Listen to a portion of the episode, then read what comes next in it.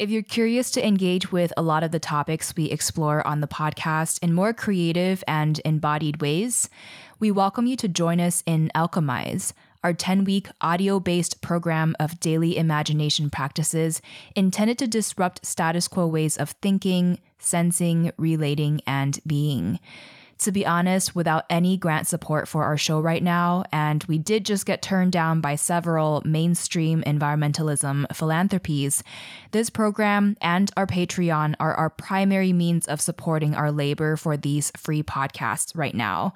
We really want to remain untethered to corporate interests, and every small contribution to our Patreon or enrollment in our program Alchemize helps to ensure that we can continue producing these vital conversations that feature voices and perspectives often sidelined from mainstream media.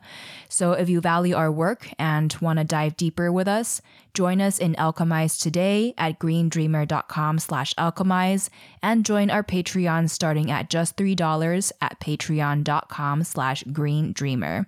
Thank you so, so much for however you are able to support our work during these critical times. We are so deeply grateful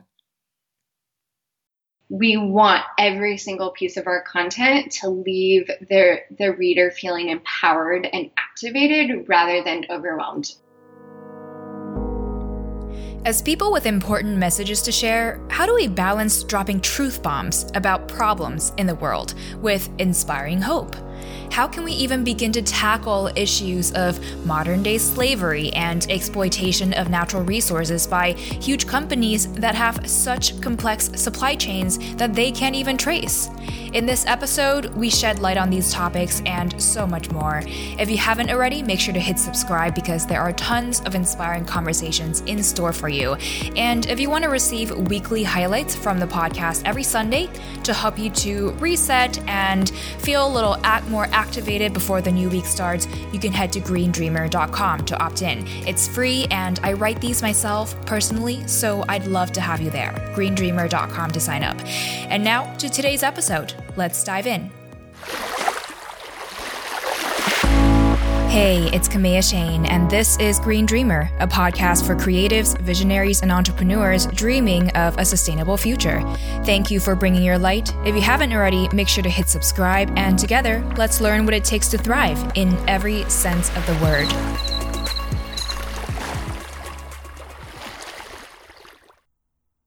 Our guest today started a highly recognizable and stunning publication in 2014 called The Good Trade, which shares stories of social impact brands with conscious consumers.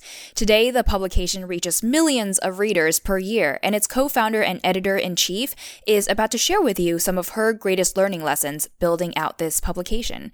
Green Dreamer, starting the conversation with what sparked her initial interest in conscious living and conscious consumerism, here is AmyAnn Cadwell. I first pursued social impact and socially conscious living as an academic interest, actually. So my undergraduate work was in um, development economics, as I've kind of always had a passion for poverty alleviation and sustainable solutions to global social and economic problems. So um, so that was my undergraduate work and then i spent some time working in the nonprofit sector to and and enough time to feel that traditional models of aid are while they're essential for times of crisis they they often fall short of becoming long-term solutions for lifting communities out of poverty. So um, I became deeply curious about microfinance and entrepreneurship as more sustainable solutions for poverty alleviation. Um, and that led me to seek out a graduate degree in social entrepreneurship, uh, which is what I moved to Los Angeles for a handful of years ago. So I I remember it was just uh, probably just after I started graduate school that I watched the documentary The True Cost. And it was such a huge wake up call for me personally. The documentary brought really in full force and full color the reality of fast fashion as depleting the earth's resources and leveraging slave labor to pass on a cheap, in quotation marks, um, cost to the end consumer. So uh, it was kind of like this intersection of my graduate work and and that watching the documentary really kind of funneled this um, curiosity for me. So I began just reading everything I could about labor issues and finding quickly that hundreds of billions of dollars of profit are generated each year at the hands of forced laborers who are producing really like the products that we eat and use and wear and bring into our homes every day. So um, I just like I just developed this heart sickness over corporate aims to maximize shareholder value with very little regard for how these companies actually impacted their larger communities and the planet. But I think that the true cost helped me tie this line between like it's not only just the the companies that are responsible, but I became curious about my own role as a consumer. Like how am I supporting businesses that actually align uh, with my values for fair trade labor practices and values for sustainability. And so, um, so I think that's where my interest and my curiosity started, and what ultimately led me to my work with the Good Trade. Yeah, I feel like a lot of these issues stem from our very complex supply chains because with big box stores trying to reduce their costs, they outsource like one step of the production process to this place, another step to another place. So it becomes really complex and they can't even trace back their own supply chains. Exactly. And obviously smaller brands are able to have more transparency and know exactly where their things come from. But for big box stores that already have very complex supply chains, what do you think is the best way for them to address this? Yeah, I think it's about tightening up that supply chain. So it's about actually seeing and and not just seeing, but publishing and making transparent the actual factories they're working with, the actual um, materials where they're being gathered. And it's it's not that these companies don't understand because they do have access to uh, their partnered factories, which should be able to give them information on where the materials are being sourced. So I think for big box retailers, the first step is looking at the factories that they're already partnered with, making sure that there's actual real audits that are taking into account uh, real standards for labor issues, whether that's um, wages, that's in environmental sustainability, but also working conditions. Um, and there are many ways to measure it, but but actually looking at uh, factories and making some type of evaluation of their current partnerships. Yeah, I feel like it sounds very common sense that these should be the very first things a company thinks about, but like, what do you think is stopping companies from prioritizing these as the very first things? I think part of it is that there's been no accountability. There's been, up until the last several years, which I think the Rana Plaza tragedy brought so much um, consumer interest to the issue, where consumers started asking the question, like, like who is actually making my products and in what conditions but this has been such a um, you know kind of hidden closed off area that consumers weren't asking the questions. So why, where was the motivation for these big box retailers to disclose this information? Um, and I think inherently in their profit models, and I think that gets to kind of the idea of if a corporation's legal reason for being is to maximize their shareholder value, then of course they're going to send, you know, of course they're going to look to maximize that profit. Um, and so until there's kind of accountability where people are saying, how are you creating this kind of profit? Like, how are you impacting your communities and your partner factories and uh, the countries in which you are, you know, have laborers and garment workers? Um, I think that that there hasn't been that that motivation. Mm-hmm. And what do you think individuals can do to support big companies to get there? Because there are a lot of like smaller scale startups that are also angry at these issues and they're doing amazing things. But with these big box stores, how can we hold them more accountable? Um, I think first of all, I think writing notes to companies saying, and there are so many amazing templates out there. We have some on our publication. Uh, Fashion Revolution is certainly a amazing resource for just templates for emails or Twitter messages or, um, you know, Instagram messages or Instagram comments or swipe ups that's like, Hey, I'm a fan of your brand or I want to be a fan of your brand.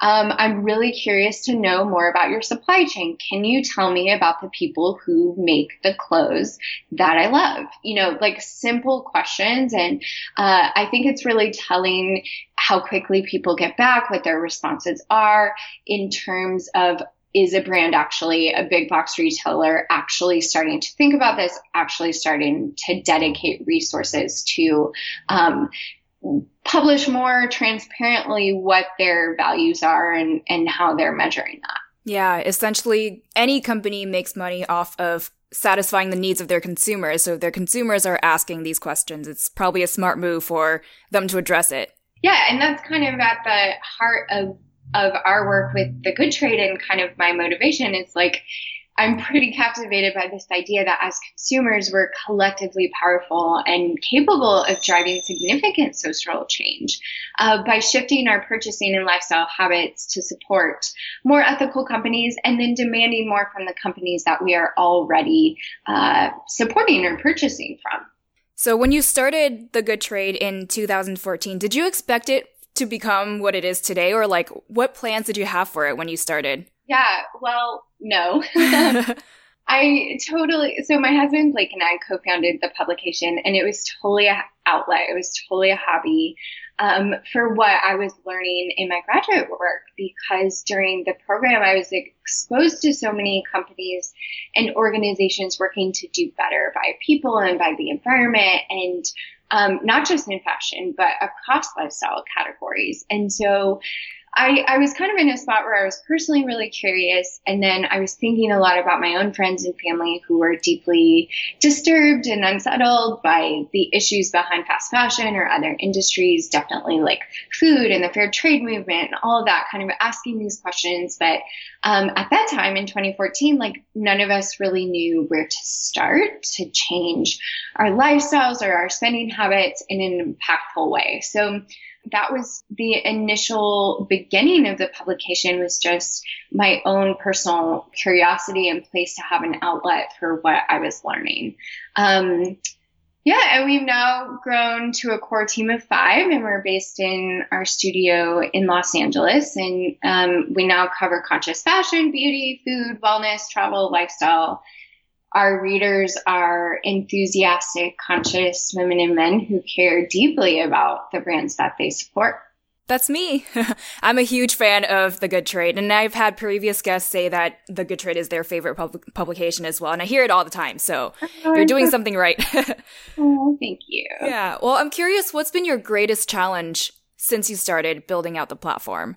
I think there are a lot of challenges. I mean, from an entrepreneurial perspective, it's always a challenge to mature a hobby or a side hustle into full time work and then ultimately into a young company. And I think, um, I think as women, particularly, we can tend to overthink things and underestimate that we have what it takes. We spend too much time asking ourselves, like, can I provide something of value? Can I build a team? Do I know how to be a good leader? Can I be responsible to make something financially sustainable for more people than just myself. And um, so taking that leap was definitely a challenge for me personally. But I'm thankful for the voices like certainly my husband and family and uh, professors who saw the potential in me and in the company and in this social impact movement and have encouraged our growth along the way. Yeah. Do you remember that light bulb moment when you were like, okay, I'm going all in with this? Yeah, well, for me, this is maybe a little personal, but it was kind of forced. I was, so I was in doing my graduate work and I was working at the time and I started having some pretty serious health symptoms and so there I am, and my doctor is telling me to quit my job. My husband is telling me to quit my job if I can, and um, and friends are encouraging me like quit school or quit your job. Like something has to go. And so I quit my job. I really wanted to stay in school and I had the good trade as kind of as what I was doing on, on the side as a hobby. And I was like, if I can just make like if I could just subsidize the income that I was working for my job, like get even close to that, like even half of that. So that was kind of my motivation. And I really, I really respect entrepreneurs that make that transition from their job to full time their side hustle. Cause for me, I felt like it took a crisis. Like I'm not super risk adverse. So um, I think it took that moment of like, I really have to do this. I really have to make this work. And now, of course, I look back and I'm deeply thankful for like the way that things happen in our lives. Yeah, it's like things were meant to be. Yeah, it guided yeah. you.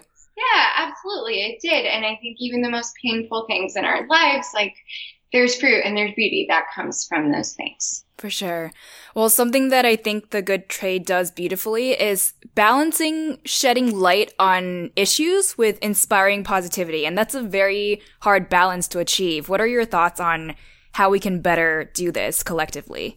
Yeah, that, I think that's such an important question. And I think clearly you are very aware of this with your work and your writing that you know, so much of the conversation around sustainability and ethics can be really heavy as it should be, like child labor and climate change and, and the, the issues affecting our planet right now are very serious and real and heavy topics. So, um, in our experience with kind of the writing we've done and the work we've done is that readers respond the best to well researched, actionable content that leads to meaningful changes in their life. Um, so, like, as a publication, our mission has always been to highlight positive stories and thought pieces and brands. But I think even in the last year, year and a half, we've really made this switch to where um, we want every single piece of our content to leave the, the reader feeling empowered and activated rather than overwhelmed or discouraged about an issue. So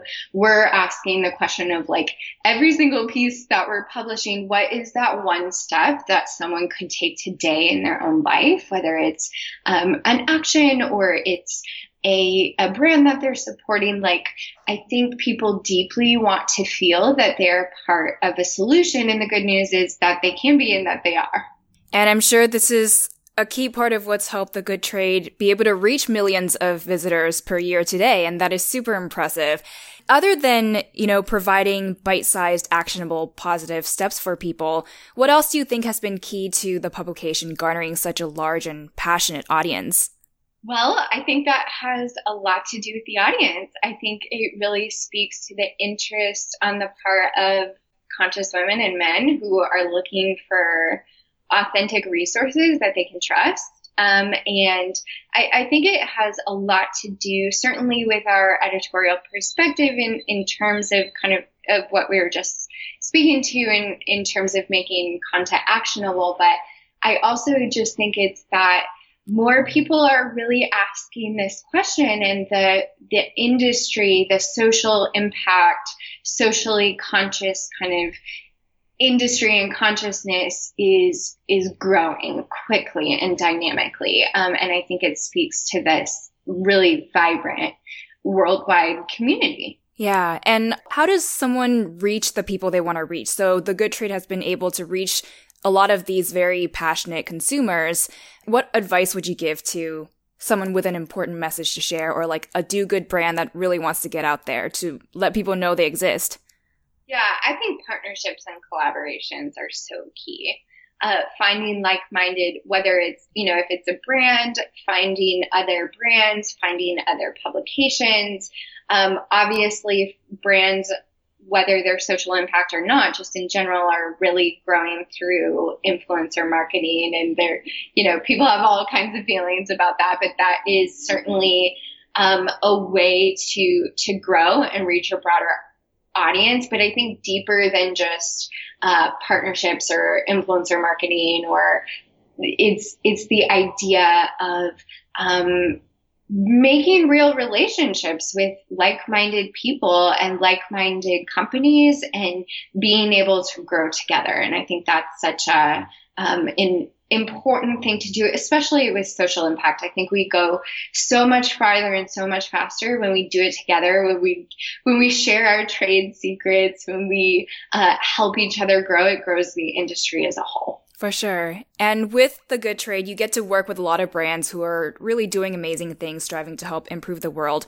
What do you see as a common struggle for do good brands?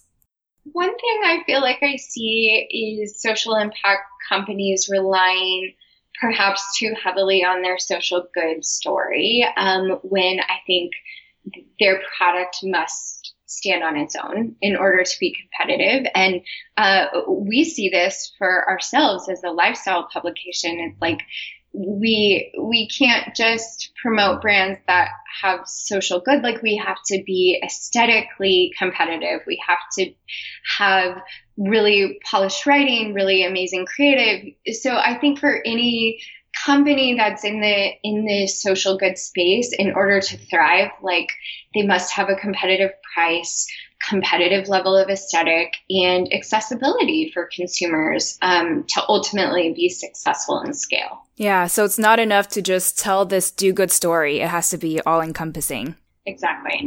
Yep. And reflecting on the good trade. You've been working on this since 2014 looking at what types of content has worked or what topics have been most popular. Um, and just from what you've observed being in this space what do you think conscious consumers crave today and really want?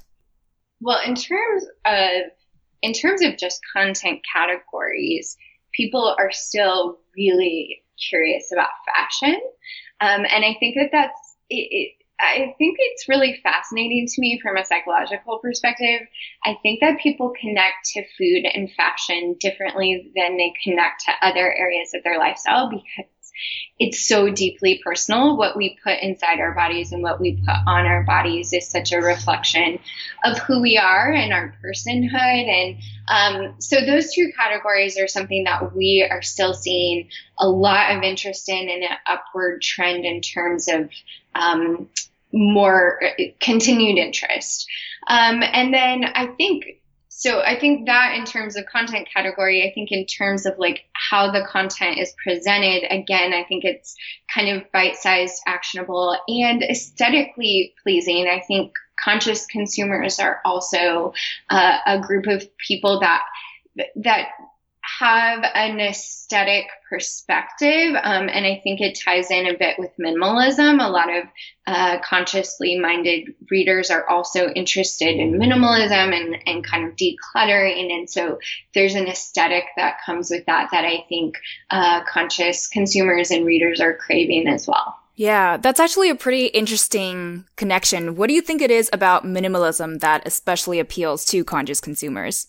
Well, I think minimalism is like the anchor part of this entire conversation because um, I think ethical consumerism is not about buying more conscious products, but but about buying less things in general and making the few purchases that we do make really count in terms of quality, of ethics, of durability. And I think that minimalism is the only way that this kind of movement around conscious consumerism scales because um, one it's the only way that it makes it actually truly sustainable. Like it's not even if we buy an ethically made product there's still an environmental cost to that. So I think buying less things is such an important part of this movement, but then also it makes it more um, accessible in terms of affordability.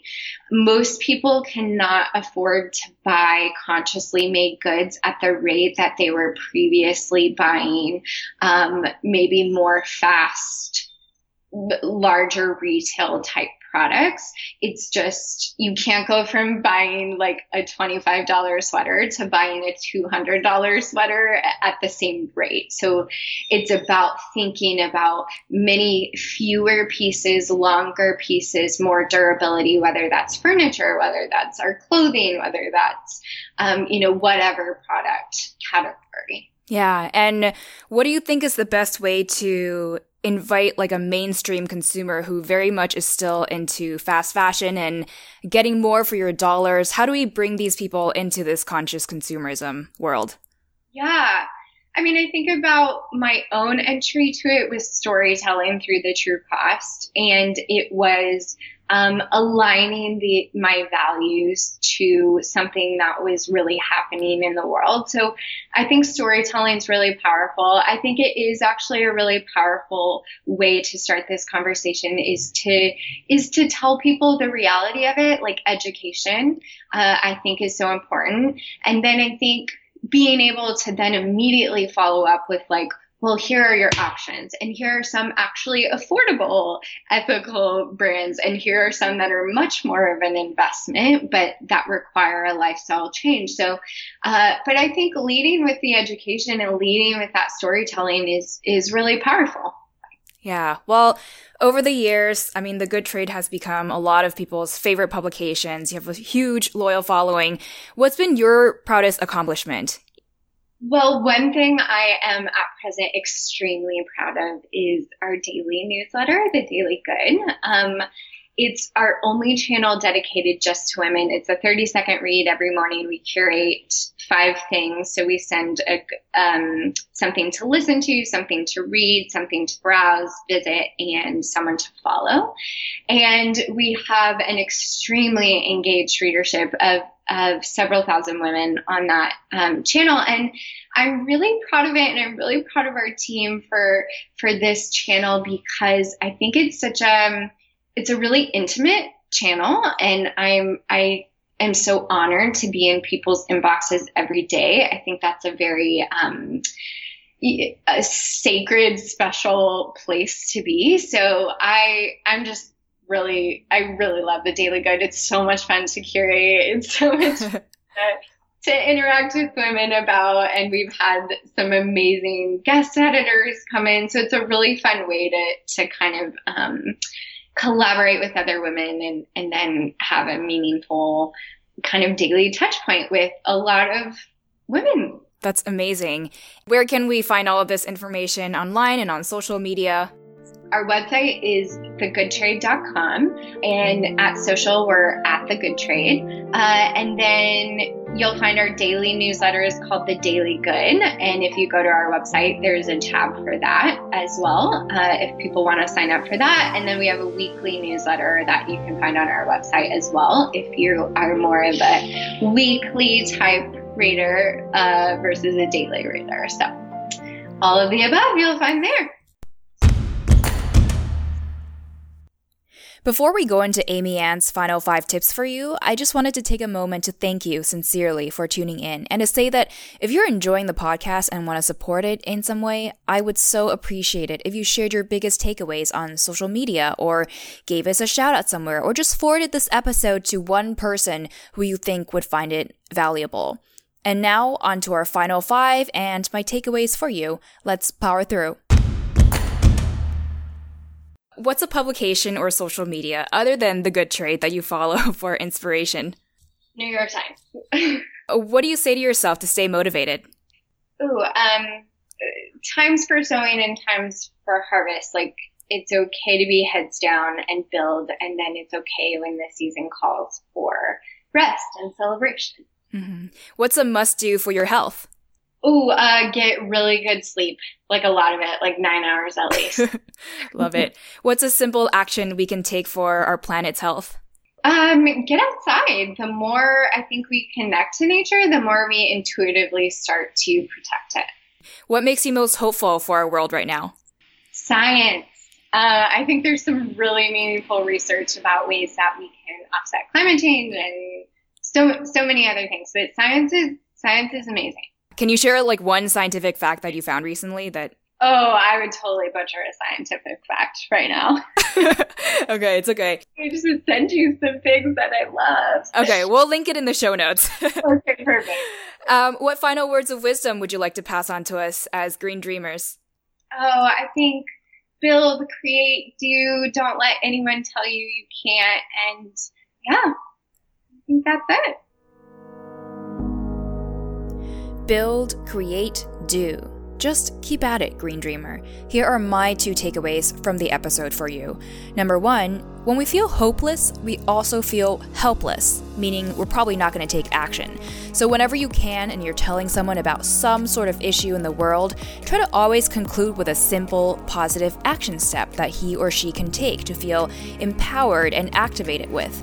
Number two, minimalism. It's a beautiful way to initiate this conversation in a positive way and to connect all of the different ways we make more mindful purchases. Because by nature of needing to reduce, we then also have to think more deeply about the things that we do end up buying. So if you're just introducing someone who's totally new to conscious consumerism, conscious living, touch on the idea of minimalism because that simplicity and the aesthetic of it, I feel like it's a beautiful gateway to connect all of us and to invite new people into the conversation with. And there, that's a wrap. As always, you can find the show notes on greendreamer.com. Sign up to get the show's weekly highlights there as well, and you can also share your feedback and takeaways with me on Instagram at Kamea Chayne. And finally, just remember now more than ever, our planet needs your light to thrive. So if you haven't yet, hit subscribe and Green Dreamer, I will catch you later.